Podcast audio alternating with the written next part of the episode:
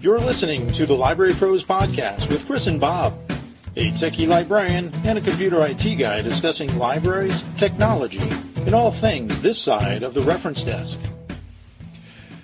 Thanks, Carl. Hi, and welcome to episode 101 of the Library Pros Podcast. I'm Chris, and Bob is doing what Bob usually does, fixing tech issues, so he's not joining us today. Today, we are coming to you from the booth at the Sachem Public Library in Holbrook, New York. And the Library Pros podcast is a bi monthly podcast, so please subscribe to Apple Podcasts, Google Podcasts, Spotify, or wherever you find podcasts. And please check us out on Twitter at Library Pros or on Facebook at facebook.com forward slash Library Pros. Consider leaving a review or telling someone about us because word of mouth is the best way to help our podcast listenership grow. So today we have Meghan Volchko digital content librarian, public library collection development team at Overdrive. So, Meghan is going to talk with us today about her role at Overdrive and collection development for public libraries and Libby. But first, let's get to know our guest. So, thank you so much, Meghan, for coming on. And we're glad gonna, to be here. And we're really excited to have you here to talk about Overdrive and Libby and all the fun stuff that comes along with being part of Overdrive. We can't wait to talk to you about the digital collection and how it's curated for public libraries. But first, Tell you how, how you got started with Overdrive. Uh, it's really as simple as I was looking for a new job and found something on a job posting website is the short answer. Uh, the longer answer is I, I, I have my master's in library science from uh, Kent State, as many of my fellow Northeastern Ohio librarians do. Um, and because I'm, I'm in Cleveland, I'm located in Cleveland. And uh, when I graduated from library school. I ended up, even though all of my studies were in public librarianship, I made the mistake of graduating from library school in 2009. And there weren't a ton of jobs floating around then with that whole recession thing going on. Um, and so uh, I ended up finding work in academic libraries. So I was, I worked in academic libraries for several years before uh, deciding I really wanted to get back to the collection development that one has in public libraries. I wanted to get back into the popular reading. I was tired of textbooks and uh, that I and I wanted to get back into this and was just joyfully discovered that Overdrive was located in my backyard. Uh, and when they had some openings for some a collection development librarian position, I just applied and did the interview process. The rest of the say is history, and that was uh, over eight years ago now, which is just crazy. I know, right? Isn't it crazy how quickly time flies now, right? Yeah. It's like it was yesterday or it was 2014, which apparently was eight plus years ago. Yeah. It's insane. It's so crazy. Oh, don't like it. yeah. so it must be exciting to be working for a company that is recognized worldwide for digital content and libraries. I know that our colleagues down in Australia and in Norway and in Europe and even down in, in Africa have access to overdrive content. And it's really an exciting time to be working in a medium that was only science fiction a few years ago, right? Yeah, it's it is. You when I was in library school was when I was first exposed to ebooks from the library, and back then I had a Nook because that was the only way that I had to plug into my desktop computer. Now it was uh, the dark, real of the dark ages, and man, like manually get everything onto my and i thought it was pretty cool. Um, also there were very few publishers that played with overdrive at the time so i was reading pretty much just not the best and the brightest of the books out there but it is like it's it's really interesting to be in the library field and also in the tech field.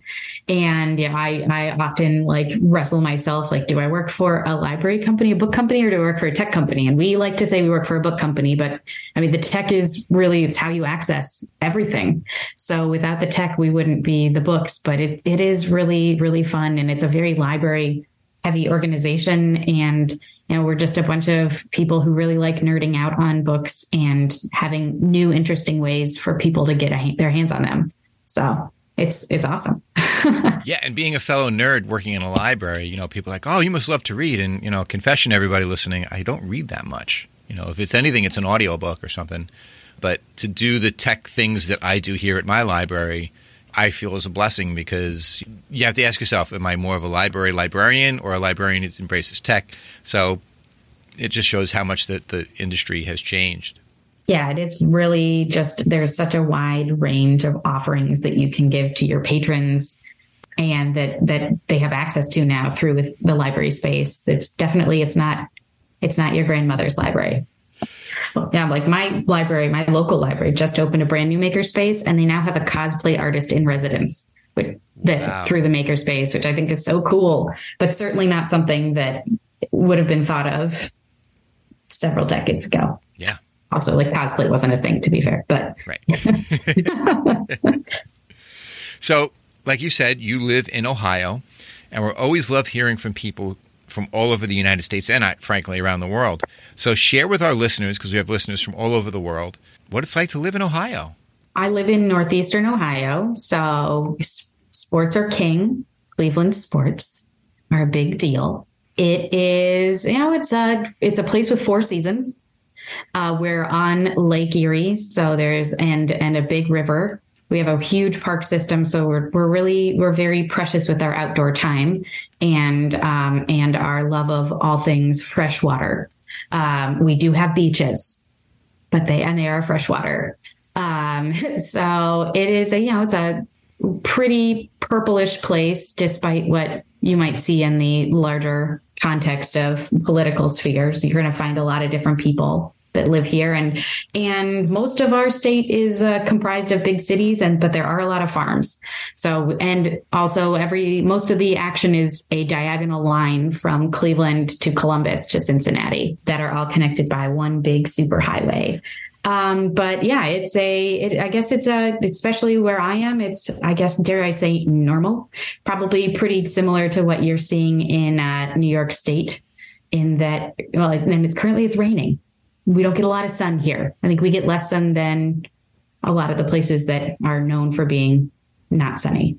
So if you are got like it's perfect reading weather right now. Like this is a cozy up with a good ebook or an audiobook that you have on a timer because you're going to fall asleep and uh, just have your warm beverage of choice and just be ready to nestle in it's so yeah um, living in ohio it's i've lived here my whole life this is this is home i've lived all over the state but but northeastern ohio is where i am it really doesn't sound that much different than new york so no it's not i mean i can't say that we have you know that many cloudy days but uh it's it's going to start raining later on today. We're getting what you what's over there by you now. So yeah, we're on. We're like I don't know, sixteen hours ahead, fourteen, some number of hours ahead. Something, yeah, yeah. okay, so we're going to take a short break, and when we come back, we're going to speak with Meghan about Overdrive, Libby, and what it's like to develop content on a digital platform. So we'll be right back.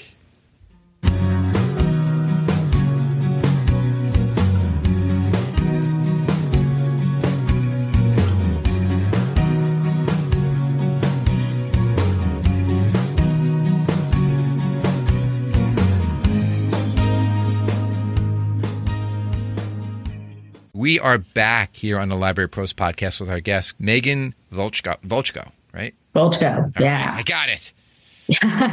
All right. Just so, lots of consonants, just boom. so before we get into your role at Overdrive, can you give us a brief overview of the company and the services and the content they provide to Libraryland? Well, Overdrive has been in existence for over 30 years, actually, but in a very different form than what it is now. It kind of started with, but it did start in digital books, but more like books on CD-ROM way back when. Um, and we did, it started actually as legal books because uh, our CEO was an attorney and you know, this was his his big idea to try to digitize books. Um, and as the technology has changed, he has changed, and his wife actually is a librarian, and she was the one who was like, "Hey, maybe you know libraries would be interested in something like this." Um, so as the business adapted, and grew, uh, it has become what it is now. Uh, we've been working with libraries for probably at this point 15 plus years now in the in what we have currently. Um, and we offer ebooks and audiobooks to libraries through the Libby app.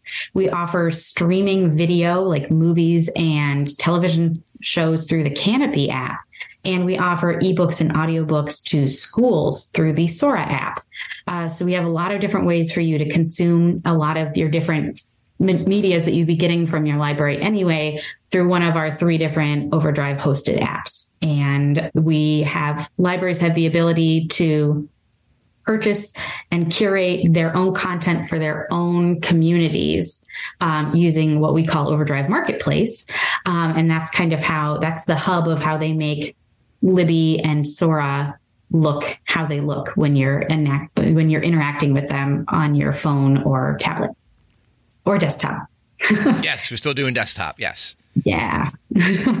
so collection development is such an essential part of libraries, as I can attest being a librarian, being in the field for a while. When it comes to the physical collection, usually librarians are assigned areas of nonfiction, depending on the library, and fictions divided between colleagues. Or maybe there's even one or two people who have a love for that genre that they're actually weeding, which sometimes it doesn't always work out that way. I would guess that it's fairly the same with digital collections, but tell us what your role is in this process and how it differs from managing a physical collection. So it really is dependent on a library by library basis, but it is becoming more of that traditional role that you just described. As more and more libraries are realizing that what was kind of a fad, niche, fun thing to have 10 years ago is now an essential part of their collection.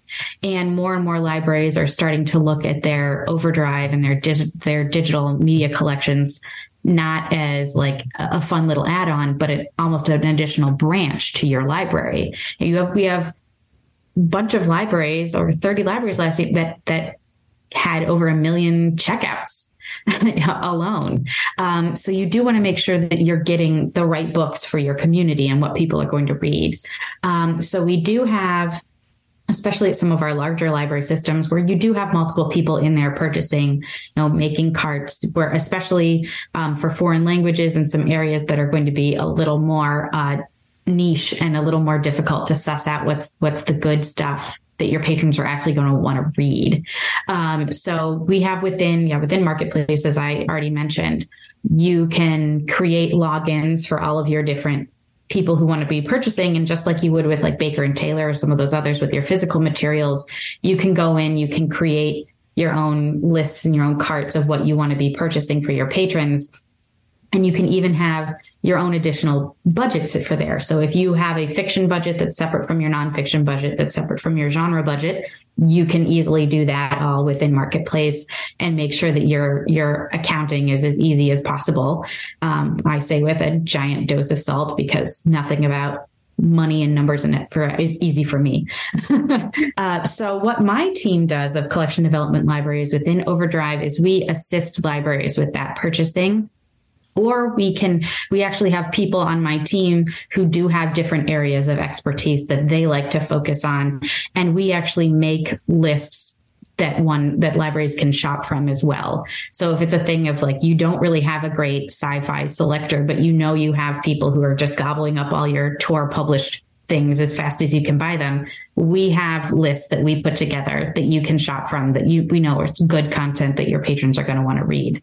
So what my team of collection development librarians does is we kind of we back up, especially those like some of those library systems that don't have the time or the wherewithal right now to be doing that kind of purchasing and to be doing that kind of collection development. We're there as a team of there's 11 of us now that work within the public libraries in the US and Canada and we uh, we do lots and lots of CD work for libraries all over the country, and we we have teams that work internationally. I'm not on that, but we do have yeah we've got dozens of librarians here around the globe to help you out with that. Isn't that amazing though? I find it, it so fascinating.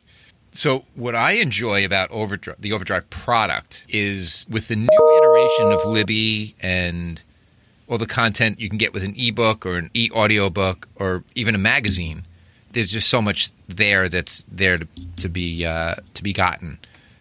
How do you curate these various materials and in their various formats to make the decision to add them, or in some sense, not add them?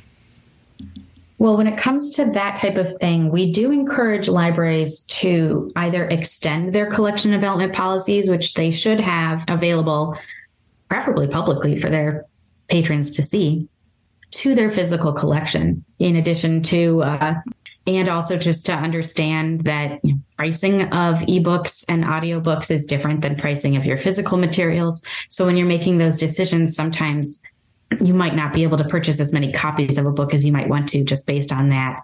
Um, but it's really, really important for you to know what your community wants to read and what they don't want to read. And we will certainly make, you know, recommendations. We'll gladly discuss with you, like extending a CD policy or some kind of best practices. But when it comes down to that type of thing, we really do like to let the libraries decide what works best for them. That really is kind of cool too, because it, it allows you to really work with the library as opposed to just saying, "Here's the stuff, take it or leave it." So it really is great that you can you know work with libraries. And I know here in Suffolk County, we have a coordinator through our system who then kind of helps with working with Overdrive to make that content available. And if there's a request, put that request through, and then magically it appears most of the time. So that's really kind of cool too.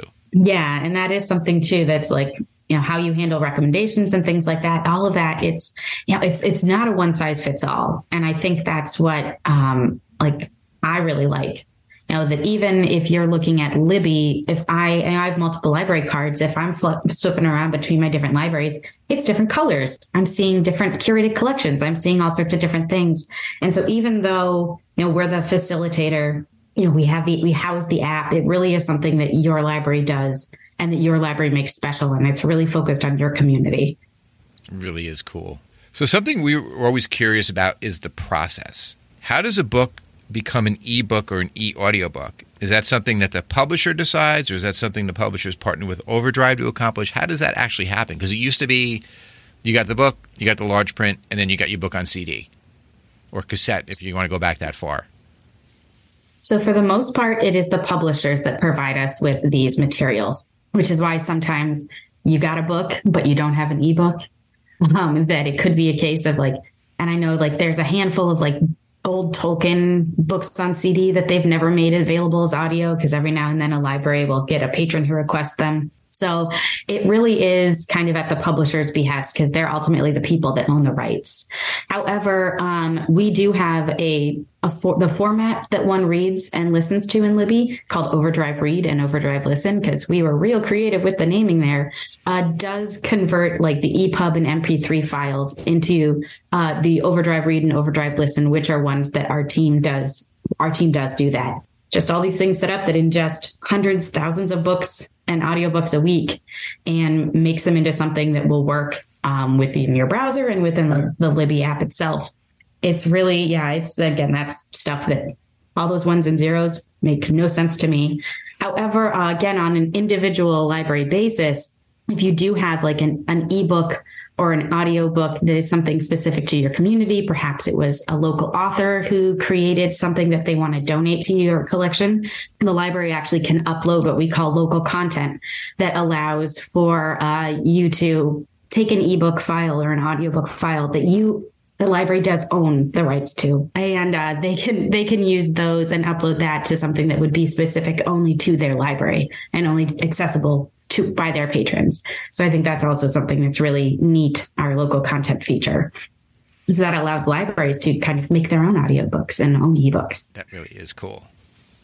So, what I like also about the Libby app is that it's cross platforms. You can access the content on a PC, on a Mac, on an Android device, on an Apple device, and you can even get it on uh, Kindle if that yes. book is published for Kindle format. Now, that's not the case. I remember a couple years ago, not every book was also Kindle format. Has that kind of become a little more universal? Most of them are. And the only thing with that is sometimes like we, there can be a little bit of a lag, a couple of day lag for us to get your new releases in Kindle. Um, and if you don't have a title that is in Kindle format that you want, you can have your librarians reach out to us and we will reach out to Amazon. And we've got a pretty good success rate of getting it added unless they don't want to for whatever reason. Um, but if you have a book that comes out that Tuesday and you get it on your hold shelf and you're all excited, it might, and it doesn't show Kindle, wait a day or two. And this is just, we're at the know, the behest of Amazon. Um, but it really is nice. And I know you said like it's the same on every platform. And the people who really appreciate that are your library staff who's helping patrons use it. so I know with the Overdrive app, we used to have like handouts for all the different things and you had to know how to do it on all these different devices. So when we launched Libby at this point, six, seven years ago now, hmm, that that we were like, it's the same on every device. And everyone's like, yes, it's the same on every device. I only have to know one thing. Uh, and that's just been a real boon. and and as you're saying that, uh, I'm nodding my head up and down like a bobblehead because it was always like, okay, you have an Android tablet. Okay, where's the instructions for Android tablet? Oh, you have an Android smartphone. Okay, your Galaxy S3. Oh, you have iPhone but not iPad. Oh, okay, we'll get it. And it's like, oh. yeah. And then you're sending an email. We're out of instructions for Android tablet. Yeah, get out the big binder, yeah. open it up, turn to the right device. Yeah, and our our we have really wonderful help sites, and the people that put them together them together have done a great job. But I know they also appreciate with like any little tweak that we do, they only have to make a change on one set of instructions instead of like, okay, did, what did this do? Yeah, what did this do for this device and this device and this device? And it's just ease of it's a thousand percent better for ease of use for the library staff and for patrons. And what the other thing that was great about the transition to Libby was that the Overdrive app, now that it's been put to bed, we can say it was a bit cumbersome. Yes, double logins and sometimes you get bounced out and all this other stuff. Look, it, it was a way to get the content, so nobody's complaining because it's now it's it's awesome. But it was one of those things where, especially when you have your older patrons who maybe use their iPad just to read a book or listen to an audiobook, and they said, My Overdrive app isn't working anymore. Well, they transitioned to Libby. And after you see them roll their eyes and go, I have to learn something new, and after you load it and you get it set up for them, and they actually get into the Libby app, like, oh, wait, I just have to touch this? Oh, wait, that's my bookshelf? oh, wait, I hit a magnifying glass and I can search the collection. It's like the last of the thunderstorm comes through, and then behind it is that beautiful, bright, sunny day with the blue yes. skies. Yeah, I couldn't get my own parents to use Overdrive until the Libby app came into existence. Like I, you know, as a young librarian, I'm like, oh, this is really cool. And you're paying for it already with your tax dollars. And you guys love audiobooks. Give this a try. No, no, no, no, no, no, no. And now I work there. No, no, no, no, no, no. But I work, no, no. And then suddenly I was like, no, uh, try it now. It's easy. And yeah, and it's just, they now listen to like an audiobook or two a week when they're driving around doing whatever retired people do. And they love it. But yeah, I was just there, like, it's like I they pay my like I get a paycheck from them every other week and you won't use it. Like if I can't sell this to my own parents, oh no. Yeah, exactly. Exactly.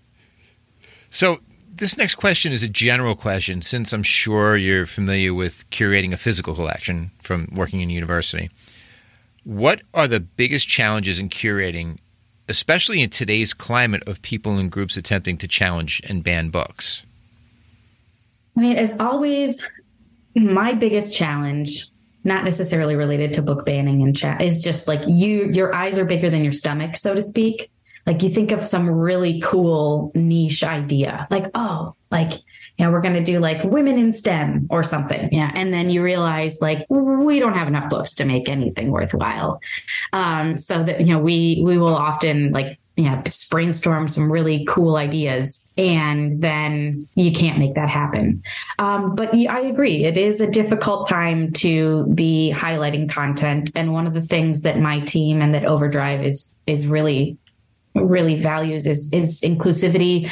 And i think one of the most important things about the public library and all public spaces is that everyone needs to be able to see themselves represented within some book in your collection and they need to be able to get to it right? Like it's it's all well and good to have all this content like have diverse content but if you're hiding it if nobody knows it's there it's useless other than it's something to put on a stat sheet that you send off to the state every year right. To be like look we did this thing. We checked the box. Are they getting any circulations? No. So like one of the things that you know that that we try to make sure that we do is when we're making lists and we're making and doing curation that we're trying to cast a wide net and that we try to put, you know, that we take the time to really dig in and make sure that we can have deeply representative collections.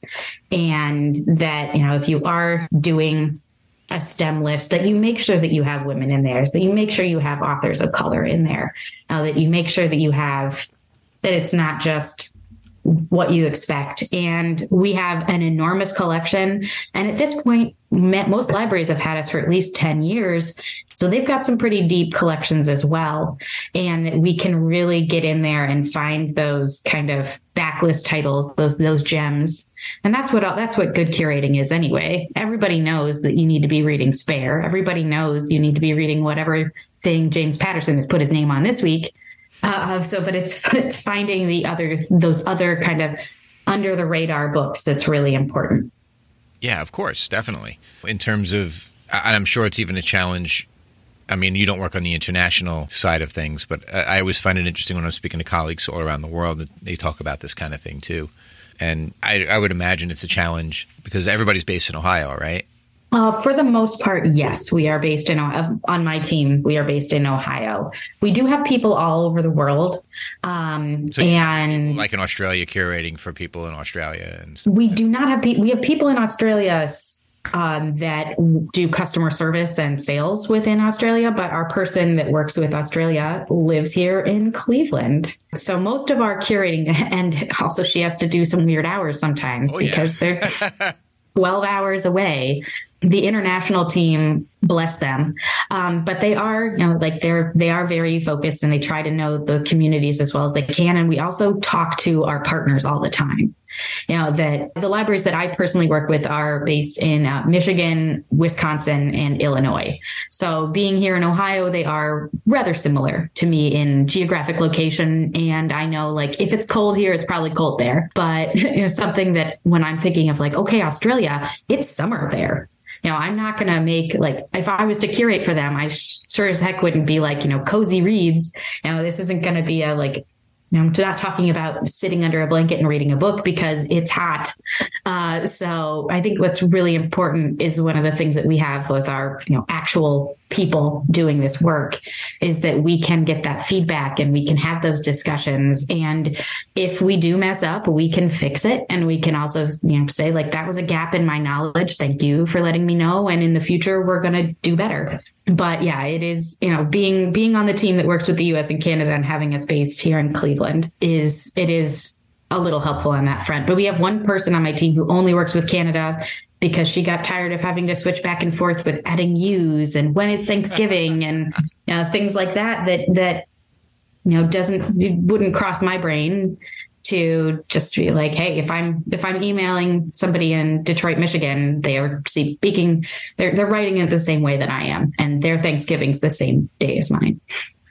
Yeah, so got to be some kind of challenge, huh? Yeah, it is difficult, and luckily, one of the things that we're good at handling, but that I don't have to handle very often. So, taking a deeper dive into the Libby app, there's so many recommendations. If you scroll down from the homepage for Libby on the app, a lot of people don't do that.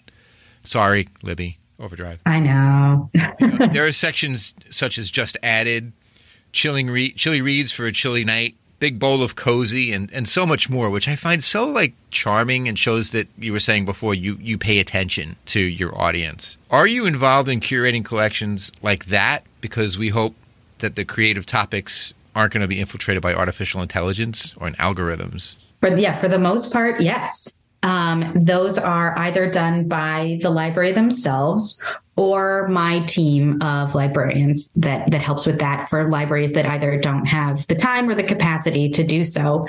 Um, so what you can do, you can just from scratch, you could wake up today and be like, I want books about rain because it's raining right now. I'm staring at my window, rain. Like I want books that have rain in the title or umbrellas or whatever and you can put together your own cute collection within Marketplace that will display with the name and subtitle that you've given it. Or my team also makes lists like that. So I could make a list of rainy day books. And on my end, I would make it an enormous list of rainy day books uh, so that the all of our all our libraries would have to do is to click on this list that we publish on our overdrive resource center um, and they can click on that they can open it up in our curate feature and it's automatically going to pull out the books that they have within that collection. So if I made this a list of 750 rainy day books and you've got 150, you've got yourself a nice collection there um, that hopefully some of those are, you know, most of those are available to be checked out. Um, that they've got, uh, you've got something in there uh, that will appeal to you as a patron. However, if you keep scrolling and keep scrolling and keep scrolling, eventually you do hit a well, you'll hit a wall eventually. But if you don't have a certain number of lists, we do have ones that are based on BISAC codes. However, the names for the list and the BISAC code associated with it is decided by our team. So it's not purely AI. You know, it'll just be like horsing around, and then we'll have a BISAC like juvenile fiction, animals, horses as a BISAC code that, you know, we've decided. And again, that's only going to pull titles that your library has. So for the most part, it is done either by your library staff or by your digital content librarians at Overdrive and you might eventually get into some stuff. But I know I made Big Bowl of Cozy, so I thought that was really funny that you you picked that up. It's a book. It's soups and stews and all sorts of that fun stuff. but that's cool. yeah, that yeah. So um, I can tell you that they are uh, they they are for the most part ninety percent handmade. Well, I have to tell you, this has been really eye opening and really, really cool to talk about this kind of stuff because you don't hear from Libby as an individual. It's an app. It's it's like trying to get somebody on the phone from Amazon or Facebook, right? Even yeah. though I'm sure it's not like that for for Libby Overdrive, but to actually, you're much smaller than them. yes, yes, but it's it's nice to actually hear what you do there and what happens there because you know for us it's you open the app and then the stuff is just there so it's really interesting to hear how this is really done, like listening to the man behind the green curtain kind of thing, you know? So yes. Uh, thank you for that. Libby the Great and Powerful. Yes, exactly. You got me. Can't tell you how many times I drop a reference and people are like, what is he talking about? No and I would hope people, most people have at least heard of the Wizard of Oz. But yes, I, I also make that man behind the curtain reference a lot myself. So we are we're on the same page. We're right there. Perfect. so we were really, really happy to have you on the podcast talking about Overdrive and Libby and all that good stuff because like I said before, it's kind of a mystery for, for most people in our in our profession and quite frankly, probably the patrons as well, how that all works. So we're going to take a short break, and when we come back, we're going to be asking Meghan our top 10 library questions, or what we like to call the 032 list, which is a Dewey number for top 10 lists. And we always give thanks to my friend and the friend of the podcast, Melanie Cardone from the Longwood Public Library, for helping us name the list of questions we ask our guests. So we'll be right back.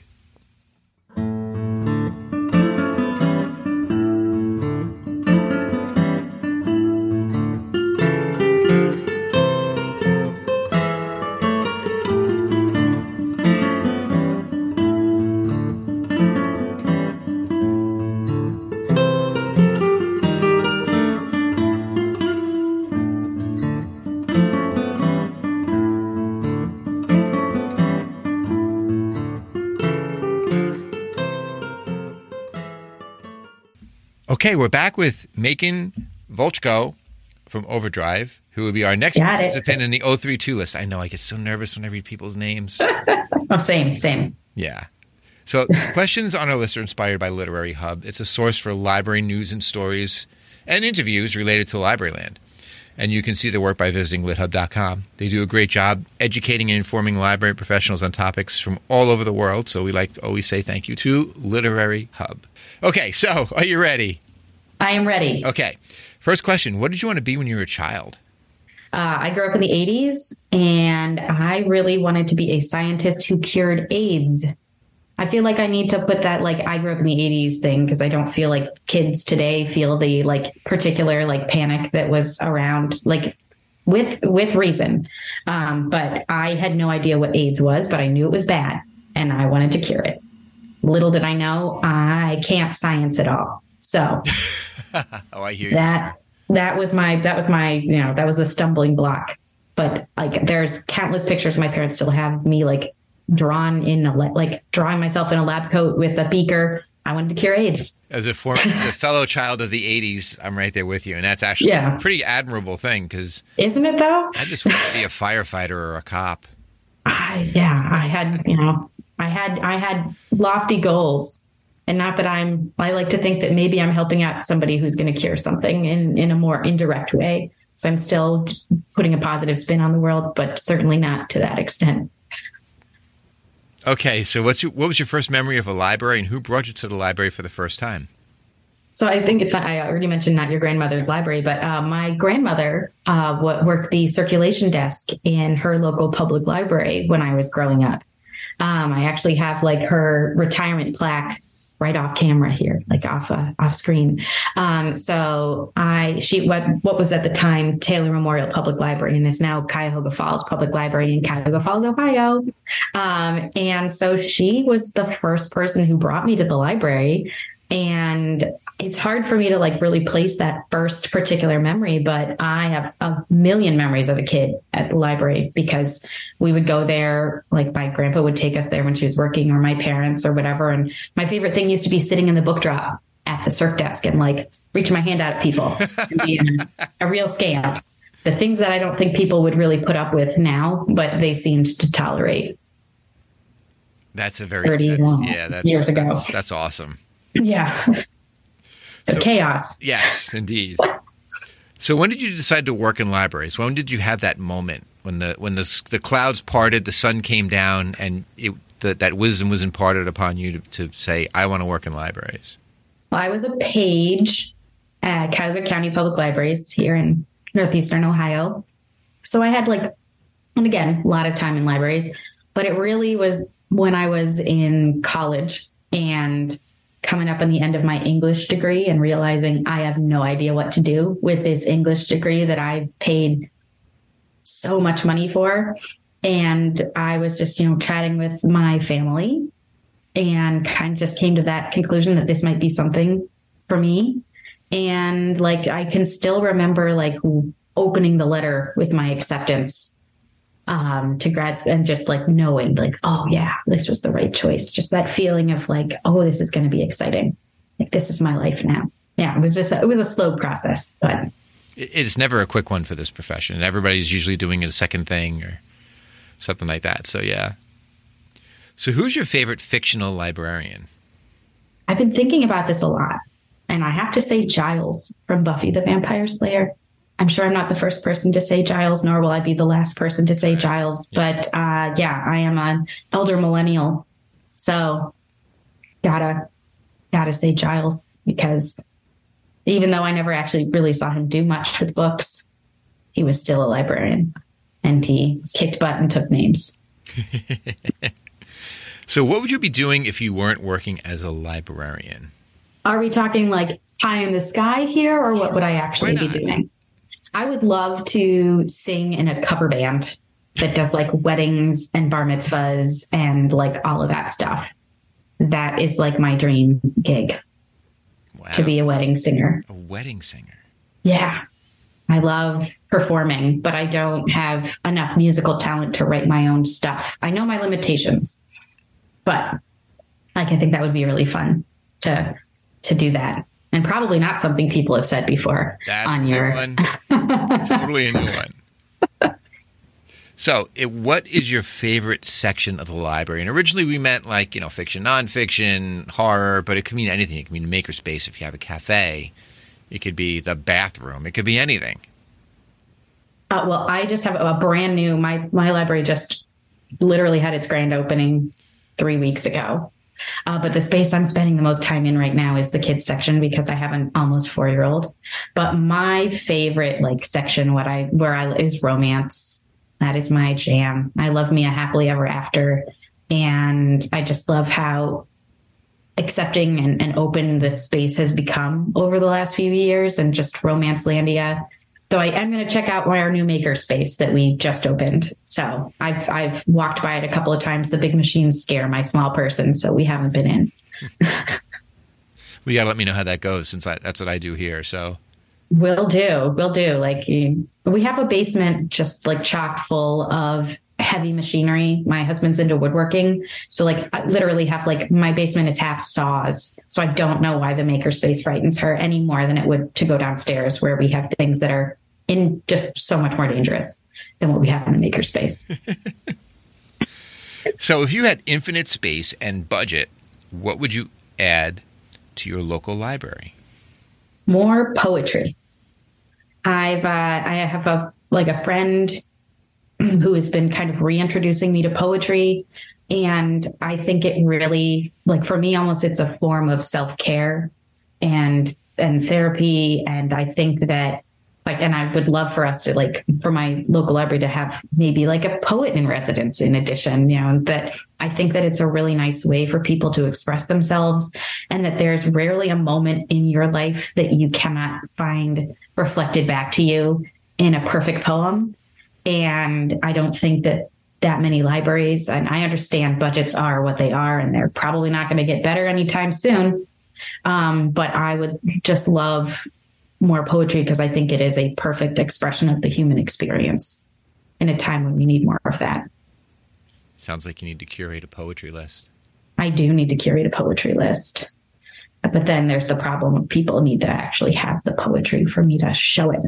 So back to that high in the sky. And we just other like Amanda Gorman got a lot of people to buy poetry a couple years ago. So that was a good thing, but we just need more poems and more poets Love it. So, what do you, speaking of love, love about libraries in general? I just love how they are such open and inclusive spaces and that with very like very very few exceptions of something horribly egregious happening like no one's turned away everyone is home in the library. I go to mine every single week with my toddler so we can run around and she can make me all sorts of crazy things in the play space and that nobody blinks an eye when she's tap dancing in the middle of an aisle and that that it, they're just they're such gathering spaces and really in addition to obviously being places of knowledge and literature that they are also just a place for everyone to find a at home is a little too big but just a, a place everyone can find a place to rest a place to be a welcoming place right yes yes all are welcome. Okay, so this is one of my favorite questions. I don't know how well this is going to work with working at Overdrive, but we all have these stories, right? What's the weirdest thing? And we're not talking worst thing, but maybe the weirdest thing that's happened to you in your library career. Um, I've been thinking on this one too because I'm having to go back, right? Like I did, I uh, I had I obviously I did a practicum in public libraries. I uh, paged in public libraries and then had a long time in the academic space where honestly not that much weird happened. Um, and you have to, of course, make sure you're not getting into the NSF for W, like NSFW stuff with the weird things. But I think like the weirdest, oddest that was the um, the day that we had to close early the library I was doing a practicum at because the there was a huge snowstorm and the roof caved in. Wow! Just like, and what's what's fun though about this is that it was right over the AV section. However, nothing was ruined other than DVD cases because we kept all of our DVDs behind the counter like a blockbuster because we honestly like they, they had a tendency to walk off, you know, grow legs and just dance out the door. So it was a thing where like, yeah. And for a, like, for a week or so, we operated with a giant hole in the roof and it was just one of those like, well, you know, you got to be open. So we just, you know, put a tarp over top of it. And until it could get fixed, like there was just a hole in the ceiling over the AV department and a giant trash can to catch whatever residual wow. water. And that we had to, you know, redo all of the the cases. But like honestly, like uh, it was not it was like the best case scenario other than it happening over just a straight like open space it was just one of those like oh well because we've had issues with theft in the past we didn't lose any dvds how about that? Now that it was just one of those like that's a, a really random little thing. And then of course lots of really weird stories that are kind of gross. So we're not going to go there. We all have them. Mm-hmm. but who would ever think the blockbuster model actually came in handy it did. I mean, it was a pain in the butt when you had somebody inevitably who walked up with like a bunch and then a bunch of people behind them in line. But it did come in handy in that one particular instance. And thank you for knowing what the blockbuster model is. Oh, heck yeah. Okay. um, again, don't know how this is going to fit. You may have to reach way back. who do you have as a favorite regular patron? Like back in the day, or maybe you have a particular library you want to give a shout out to? So I do have like favorite regular. I'm going to talk about my one my favorite regular partner right now because that's how we refer to the librarians that we work with internally. We call them partners, which sound it's like patron. They both start with a P. Um, I work with a whole bunch of absolutely wonderful people, as mentioned, like all over. I work with um, Ali Kutka. I'm assuming I don't know how to pronounce her last name or Kuchka. It could be. Now that I'm saying it out loud, I realize I've never like referred to her by her last name in person. And she works for Kent District Library. So, hi, Allie, if you're listening. Um, but I make her a cart every Monday of New York Times bestsellers that they don't have in their collection. And it's always kind of one of the first tasks that I do. And we always tell each other how our weekends were. And it's just really nice to have that like personal. So, in addition to like the transactional nature of like, hello, I made you, you know, you're missing these six books. Here you go purchase at your leisure. I also am like, this is what I did over the weekend. Sometimes we send each other pictures. Uh, I was growing a watermelon plant over the summer and I sent her like progress pictures of my watermelon until something ate it. And we both mourned over that, or at least she did a good job of pretending that. And she also sends me back things. So it's just really nice to have, you know, in addition to the here's a thing that I did and her saying thank you. We also have have this nice rapport that's above and beyond what either of us needs to be doing. So she has warmed her way into my heart that way. But I have so many librarians that I've worked with over the years who I could say amazing things about also. So Allie at KDL, hi, I'm sorry I mispronounced your last name. Probably. Now you have to tell her because when this comes, I do have to listen. Yes, and we're gonna have to. That's a talk we'll need to have. I can tell her to, on Monday because it's Friday now, so I will make sure that I include that in my Monday update to her. It. Love it. and our final question What are people without library cards missing out on? Other than Libby? Other than Libby. ah, yeah, so obviously. Don't forget about Kanopy. And Kanopy.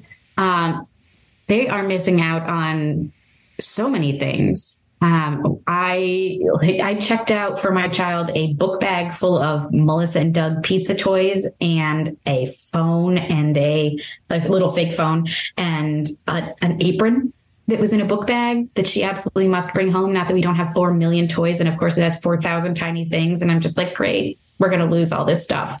Uh, but I think that people don't know that you can get cake pans.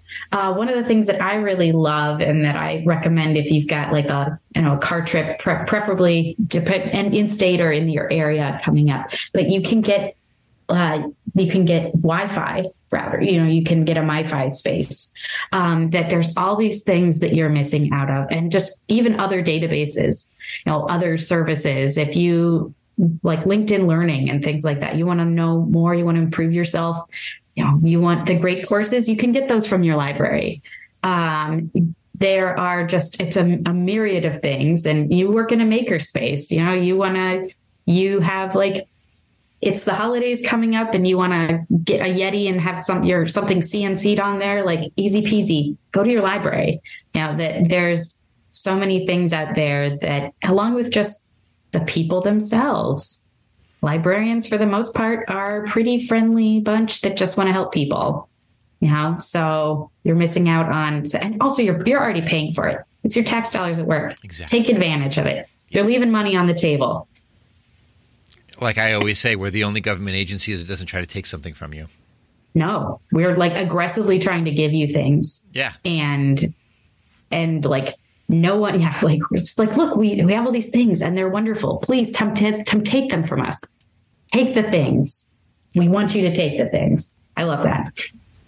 Yeah, it's it's a special place, that's for sure. It really is. So I want to thank you so much for coming on the podcast today. You were a great guest. It was so much fun to talk to you, and you're even up on a rainy day. I am. I am with like my child napping in the next room, so it's really extra hard. Well, that's a small to do this. in and of itself. Yes. And she's still asleep. She managed to stay asleep this entire time. Look at that. Exactly. Yes. but really, thanks again for coming on. We really appreciate your time. All right. Thank you for having me. It was great being here. We have come to the end of another episode of the Library Pros, and we thank you for listening. If you have any questions or comments on this or any episode, click on the Contact Us form on our website, thelibrarypros.com. Visit us on Twitter at The Library Pros and on Facebook at facebook.com slash The Library Pros. Don't forget to tell a friend or colleague and subscribe on Apple Podcasts, Google Play, Spotify, iHeartRadio, or wherever you listen to podcasts. Special thanks to our podcasting engineer, Dean Meyer. Remember, the opinions stated by the Library Pros and their guests are solely those of Chris and Bob and are not those of the Sachem Public Library, the Emma S. Clark Memorial Library, or any other library. See you next time. You've been listening to the Library Pros Podcast. The Library Pros are brought to you by Pippin Productions and by the Library Pros themselves, Krista Cristofaro and Bob Johnson. Special thanks to Sachem Public Library for providing space for this podcast. Until the next turn of the page, I'm your announcer, Carlton Welch.